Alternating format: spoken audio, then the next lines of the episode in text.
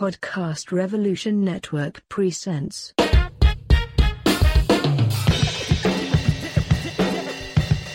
Way with Anoa.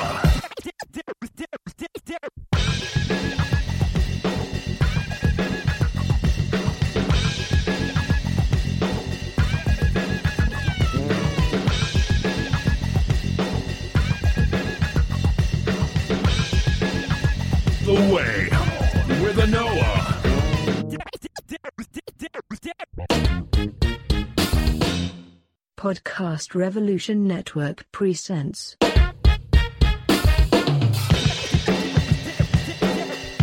The Way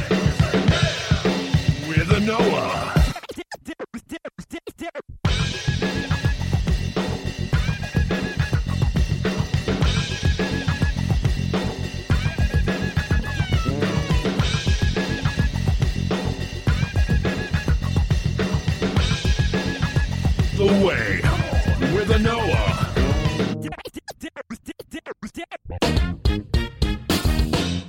Evening, Kim. How are you doing? Thank you so much for I- joining me. I'm great. So how are you, Anoa? I am doing well. Um, I'm really excited, you guys, because uh, you know there are so many wonderful people out there to talk to, and I cannot find or always, you know, identify, you know, potentially good guests on on pertinent topics. But shout out to Michael Salomon who connected me with my guest this evening, um, Kimberly Crawley. Uh, Kim has a, a a pretty awesome background, something that I have such a basic basic understanding of. And and you know there's been so much conversation about issues of you know technology info security. You know of course so much has come up with russia and bots and things of that nature and when michael reached out to me he was like yo i got somebody i want you to talk to they're really intelligent they're really smart have a lot of great commentary you know in this area you definitely should connect with them and so i was really happy when kim was responsive and here we are finally connecting and having this conversation. Well, I'm Um, honored to be on your show. You have a great show, by the way. Thank you. So just, just, just, just, can you just give us just a little sense of your background with writing and, and just experience in this, this, this field? All right. I have been a cybersecurity journalist and blogger for roughly the past decade. Uh, at the moment, I write for many different websites. Uh, they're pretty much all the uh, corporate blogs for cybersecurity product and service vendors.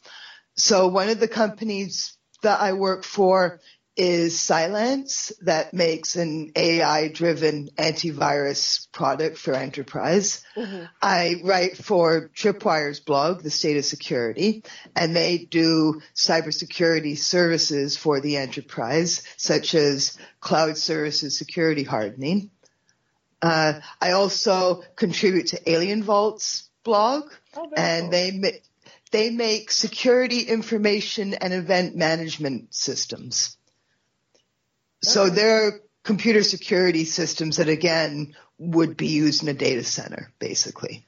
Okay, okay. And I also write for Venafi's blog, and they make SSL software for HTTPS web services. So they basically do like the certificate software Oh, for the encryption that's used by HTTPS. Okay, wow. Yeah. Um, over the summer, I worked for Sophos's Naked Security blog, and they're another antivirus developer, and their Naked Security blog is very popular in the industry. Uh, I've contributed to Info Security Mag. That was just a one week temporary gig. I was substituting for someone else. So yeah, at any given time, I work for several different companies in my field. Okay, okay, wow, very cool. So just just thinking about you know cybersecurity, info security. I mean, because we've we've had a lot thrown at us post election, and there's a lot of you know language that's been used that again I can do the real ba- like I know most of us can do the real basics, right? We know how to do, virus scan on our computers. We understand about ad block. Some of us we understand about you know malware, basic things like that. But there have been some really like interesting concepts that have been thrown out, you know, whether it has to do with the election integrity stuff or just just thinking about, you know, cybersecurity as a whole. what are some of the things that you think that you know from just your own work and, and just just your own you know research and reading that that maybe folks you know who who are just kind of just more basic understanding what are some things that we should be you know understanding and and, and, and learning more about to have a better feel for the industry well one of the most important things i could explain to any layperson is any information that you put on the internet, you should think of that as being public. There are some corners of the internet that feel private because mm-hmm. only you are supposed to have access to it, like your webmail inbox, for instance, or your Twitter direct messages and whatnot. But you should still think of that as being public. Obviously, like for example, for Gmail. Mm-hmm only you are supposed to have access to your inbox. But at any time, certain Google employees could look at your email. Oh, wow. Right? Not all Google employees, but there are certain ones who would be authorized to access your Gmail inbox. They might have to have some sort of justification for it. They might have to have a search warrant from law enforcement but there might be other situations where they can look at your inbox and it's kosher and you might not necessarily be notified of it. Anything like I send direct messages in Twitter all the time, I assume at the very least that certain Twitter employees can have access to that. And also if you put it on the internet, it's prone to being cyber attacked or otherwise known as being hacked.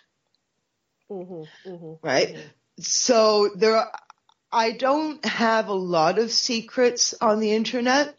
The ones I do have are the kind of secrets that it's difficult to avoid not having, such as the passwords to my accounts for various web services. Uh, I don't have a lot of financial data on the internet, but I have done some online banking. Those are my secrets. If if that gets leaked, in a in a data breach, I'm as screwed as anyone else who's subject mm-hmm. to that would be. But I, at least the things that I say on the internet, I think of that as being public. Right. So it might it might help people if they just think of things that way. Another thing is there are a lot more systems in our everyday lives that are being put on the internet. Mm-hmm. Like 30 years ago, your medical records would not have been on the internet. They might be on like a hospital's internal network that's not connected to the internet. More likely they would be in paper files in someone's file cabinet somewhere. But they wouldn't be accessible on the internet. And as soon as you put something on the internet, all of a sudden you've opened up a big amount of risk for someone to hack it. Right. And now these days, not only are our medical records on the internet and access to our financial data and your credit card information, if you go on Amazon and you enter your credit card number to buy something, they encrypt it as best as possible, but it's not 100% secure. Mm-hmm, mm-hmm, and that mm-hmm. that's a risk that you got to decide: am I going to take that risk or not? But then there are some other things like you don't have direct control over how the bank handles your own data. You know, your 90 year old mother could go to the hospital and all kinds of medical records could be made about her. She might not use any computers in our everyday life, but being a part of modern society now, she has data that's right. on the that's accessible on the internet and it can be hacked. Right, right. What I think um, is really, I just this was a different thing. What, what I think, just going back for a second, like all of this stuff, because I think that when we create accounts, right, we think, okay, this is my account. I have my password. My password's really complicated with special characters and numbers and upper lowercase letters and stuff. So I'm good. But I think what I was just thinking about what you were saying, just, just, it just, I was just sitting there listening to everything you were saying. I was just thinking about Gmail because I know I've heard things about Gmail, but I think about so many organizations, particularly like you know grassroots folks. So because Gmail has, Google has so much that's free, right? So many people mm-hmm. use Google for their work, and when we look at these times right now, especially with some of the sensitive issues with potential, you know, government, you know, uh, uh, uh, monitoring of activists and different movement work and things like that, it really is you know, interesting, like you said, that some, not necessarily that's automatically going to happen, but that some people, that your stuff is not automatically absolutely private from, from, from like Google employees, for example, or at least some of them. Um, and just thinking about, you know, how we need to be conscientious in safeguarding, you know, our information when we're doing, you know, activism and stuff. So that was just something I think was thinking of. And then, like you said, like if you are someone who has never really had a profile or anything, you know, online, but if you're going to the hospital, because you do, you get those emails about monitoring your records or getting your prescriptions or whatever. All your personal information in some way or another is out there. And I exactly and I don't know how much we really process that. Um, how much more about us is, is available. Exactly, because we are now far into the information age. So we're all vulnerable in that way, even if we try to live like the Amish. Right. Right. Absolutely. Absolutely. So, and, and, and just, just, just, just, that's, that's, I think that's really good. I think it's really good that we, we take consideration, you know, for the way our information is put out there, making sure we're putting out information that where we don't, to the best extent of our ability, we don't mind that it's out there. Like it's not the end of the world if I wrote this piece and it's all over the place because, you know, I wrote it and I put it out there, but there, there is some information that is, I guess, more, um, you know, sensitive that that still people can possibly find access to. What are some of the major issues I, you know, that you, that you run across um, in doing what you've been doing? Data breaches happen all the time. Mm-hmm. I, I report on data breaches so often now that I'm starting to get really jaded about it. I remember one of the big data breaches from last year was the Equifax incident.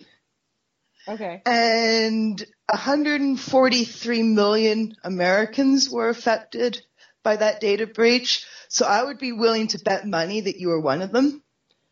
And there are also millions of Canadians who were also affected by that breach. Okay. And chances are I was one of those. Right. Because all of us adults in society, there is some credit agency like Equifax that has credit information about us.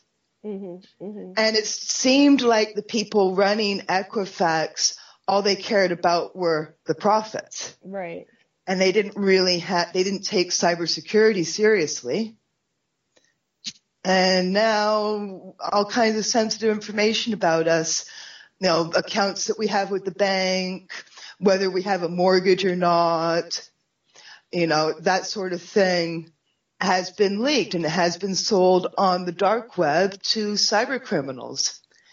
And knowing as much as I do about how to improve my cybersecurity, I could have not possibly prevented that from happening to me because mm-hmm. it's out of my hands. Equifax has the power and the banks have the power and I have no power. Right. Right. So so as we look, just just just so much of my focus and work has been in terms of like grassroots organizing and progressive activists, but the, but the Equifax one I think is a really good point because particularly with with some of the issues, like I remember, I remember like seeing stuff about it. And you're right, you know, we probably all are in some ways. There have been other data breaches that I know that have affected even me, like with the Home Depot, the Home Depot and Target ones. Well, the Target one because of having a Target account, I know that that was one I remember um, that affected me. And I remember with, with after the Target one, anytime I would use my Chase card at Target, Chase would automatically flag the transaction, and I wouldn't be able to like. And I would call them. They're like, yeah, yeah. They would, you know, the fraud thing would come up, and I'm like, I'm near my house. Like I don't understand what's going on. Finally, like I had someone tell me, I was like, no, because they had all the breaches and stuff, so they automatically just flag any credit transaction that came out of Target. And I was just like, that's that's odd. And and even if I ran it as a debit transaction, like I've I had it, you know, it would do that too. And I was just like, this is the oddest thing. But that was their way of trying to handle. Hello. Hello. Hello. Okay, sorry, you broke up for oh, a sorry. second. Okay, was that they would, um, you know, they would flag anything I if I if I used my card at Target, like the rest of the day, I'd get flagged until I called them, and it was just because it was such a such a ripple effect because of the, the data breach that happened with Target. This caused an effect, and I, I know I talked to other people, and they were like, "Yeah, I had similar issues too." And it would just be such a such a problem across, your, you know, just just your regular use and enjoyment and being able to to make purchases and stuff because I am one of those people who just I just don't carry cash. And we've gotten so reliant, Yeah. even though the technology is so invasive in some ways, we've gotten so reliant on the alleged convenience of it. Yeah. And that was completely not your fault. It was completely out of your hands. Uh-huh. and Target messed up.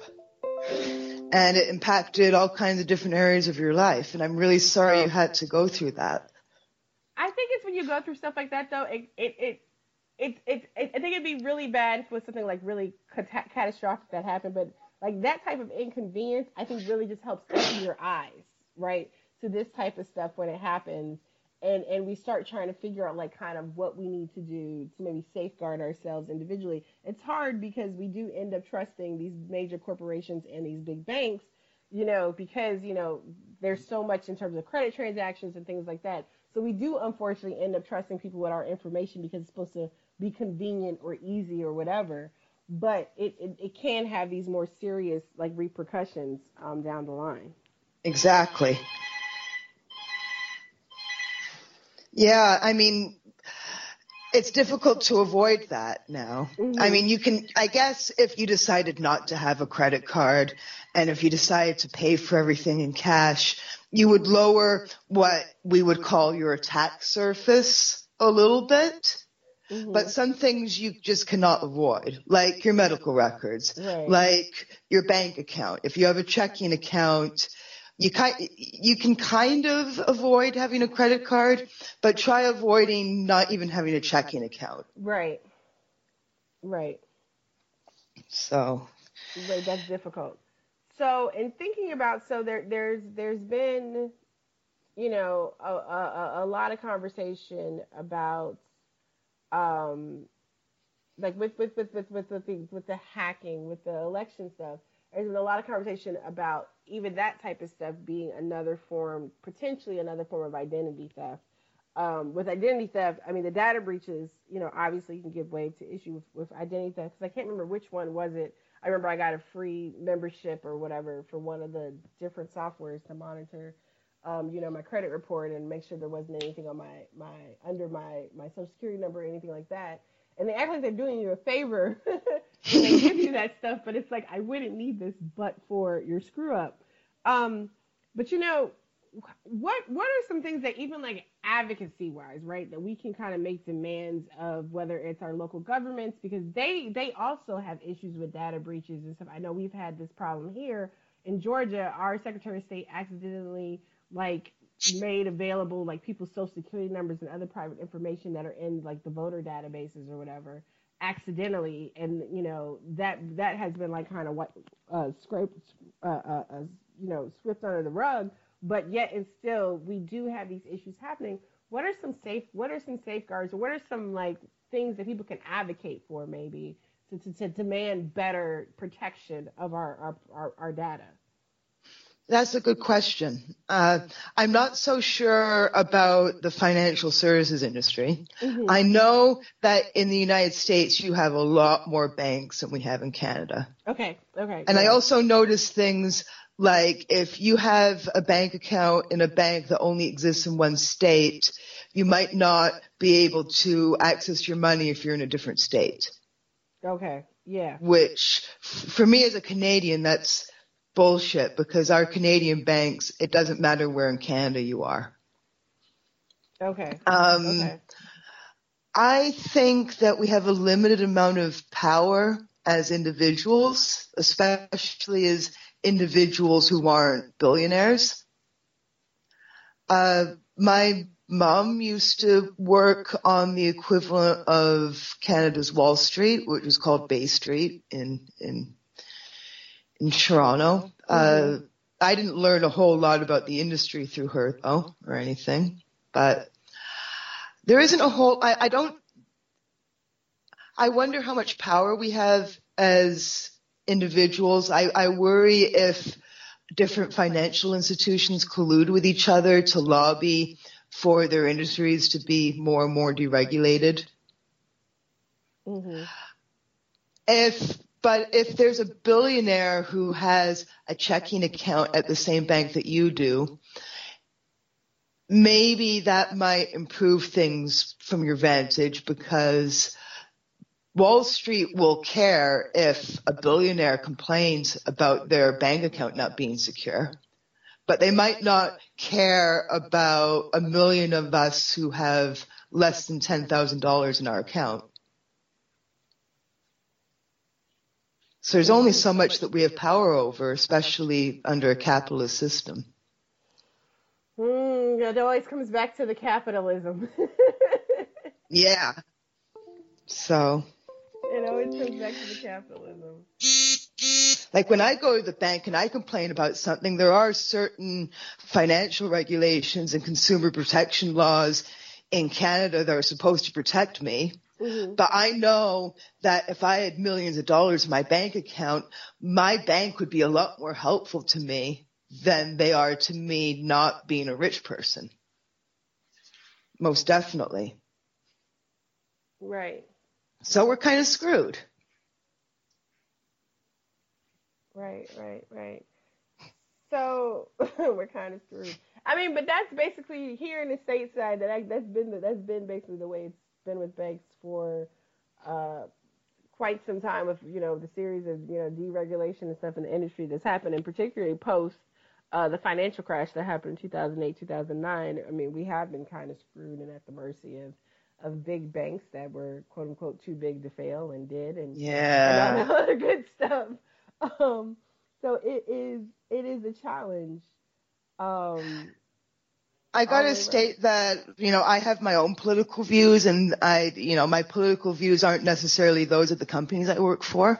okay, yeah, definitely. My personal views are if you can do your best to support politicians like Bernie Sanders, hmm like Elizabeth Warren, hmm like Nina Turner, she's really good, or like members of the DSA, the Democratic Socialists of America, if you can do everything you can to help out their campaigns and try to help with their campaigning efforts and try to vote for those kind of candidates as much as you can. If people band together in large numbers to try and do that, it might have some impact hmm because I would trust Nina Turner to, for instance, to support laws that would necessitate better regulation of the banks and better cybersecurity for the banks. I wouldn't trust Chuck Schumer so much. You know what I mean? Right. Right. Absolutely. Absolutely. And I, I mean, I mean, I think you pull, point out a really good point though, because a lot of this stuff does require a certain level level of oversight that comes from having, um, you know, that comes from having good people in the positions, you know, of power and authority to kind of negotiate and advocate for things. And you're right. It doesn't, as we've already seen historically with Chuck Schumer, that's not going to come from the types of protections that we need to see for consumers, for individuals. We're not going to see that coming from a Chuck Schumer. We, if we have a Bernie Sanders style candidate, Elizabeth Warren obviously has has had a career, you know, with consumer protection and and, was instrumental in the creation, the establishment of the consumer Protection Bureau here stateside, which is now under one of the many things under attack under this current our current administration here. But um, but I, I do think that you that is a really good point, and um, I definitely understand needing to make the notation that your political views are definitely separate from your work. So I definitely appreciate that um, statement as well. But just Yeah. just from just from just thinking about the way in which so many people are engaging with social media now, and and and again, like we just talked about, putting all our information out there. You know, what should people be taking into consideration as they're, you know, the more they're getting active and really relying on your Facebooks and Twitters and things like that to um to just share and disperse information and putting their own information out there. Well, it helps just to have that mindset of whenever you post something on Facebook, whenever you send an email to someone, whenever I tweet something, to just assume that the whole world can see it. hmm So it's a mindset. It's, it's just, it just, you gotta start thinking differently. Right. Uh, you make a good point with all those social networks like Facebook and Twitter and whatnot, because they use something called OAuth. Okay. I'm willing to bet that there are a lot of web services that you sign into and you just log into your Twitter or to your Facebook or to your Google account in order to authenticate into a web service that has nothing to do with Twitter or Facebook or Google other than using your account to log in. Mm-hmm.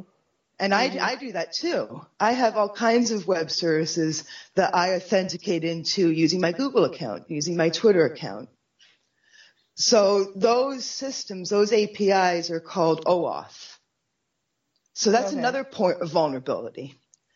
That means that if someone hacks my Twitter account, not only does the hacker have access to my Twitter account, they have access to all the other web services out there that I use my Twitter account to log into. And I know that risk is there and I still do it because it's convenient. Mhm. Mhm. And it is convenient, and that's how they get us, right? It's convenient. It's so simple and easy. The one login for everything type of thing. But um, it can be problematic if something were to happen as well. Uh, especially if you do have a lot of information and stuff that is attached to your Facebook account, for example. Um, I can imagine. So so yeah, it is really convenient. But I think I think just keeping those basics in mind, like you talked about, is really crucial and important. Um,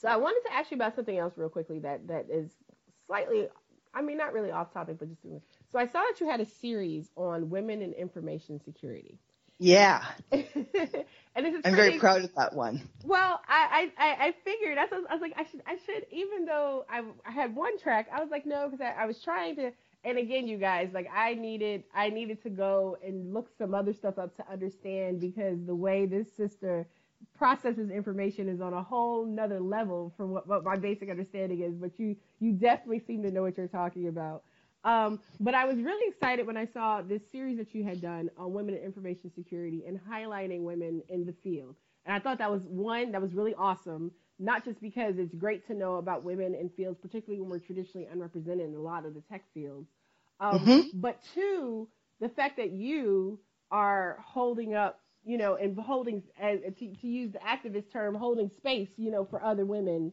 who are doing this work. And I just thought that was really awesome. Can you just tell us a little bit about, you know, this this this series that you had that you did and what kind of promote prompted, you know, this this this effort? Well, first of all, I must give a public shout out to a man, Joe Petit, who is the content uh, director for Tripwire's The State of Security blog. He is the first editor in my industry who seriously took a chance on me. Mm-hmm.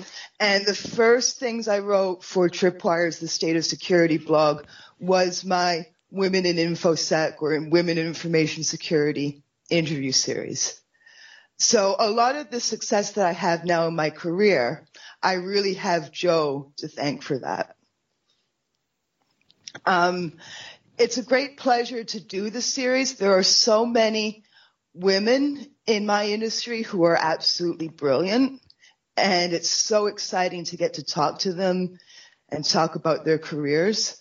And uh, there's one person I interviewed in that series who is not a woman. They enter, they uh, they identify as a non-binary femme, Oh, okay. okay. and there are also a couple of transgender women that I interviewed in that series.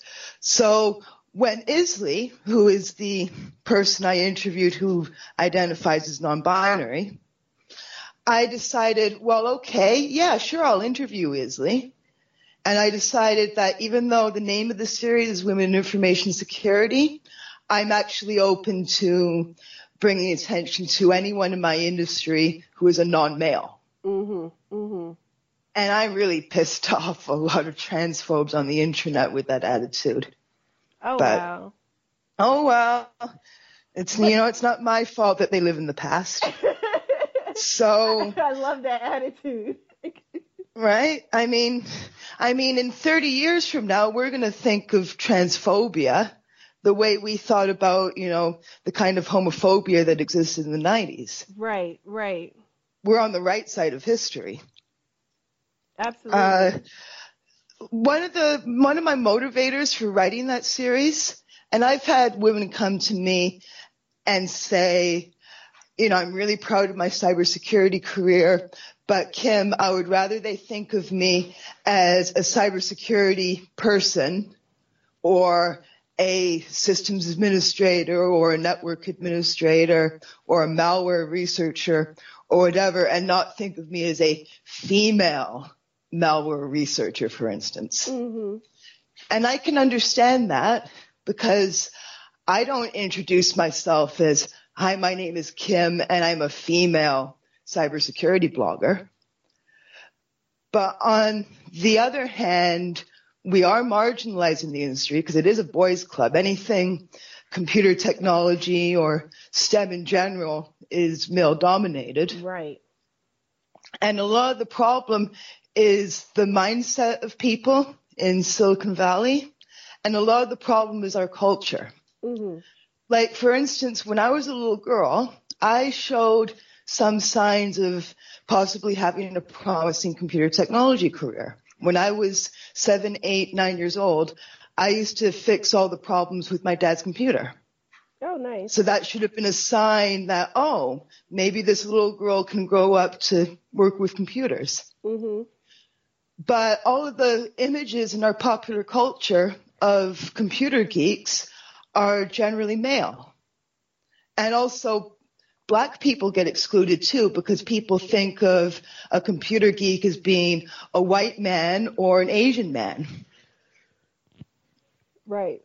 Right? So so th- those cultural messages that we get, they affect the way we behave. And I didn't enter the information technology industry until I was 25 years old. And 25 is still pretty young, but a lot of people have IT certifications or computer programming jobs when they're 18.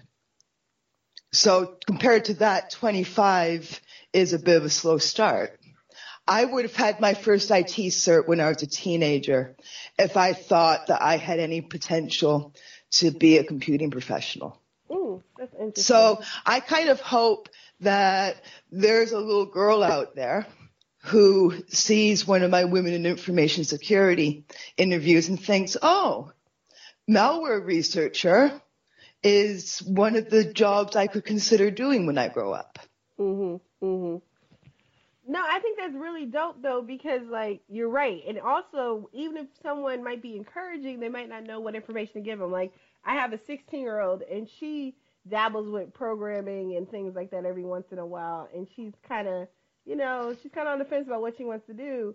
But it it is good to have a sense of being able to point someone in a direction, whether you actually have that knowledge base, because since I don't, but at least I know how to help her find the information. And for a lot of people, they don't have that.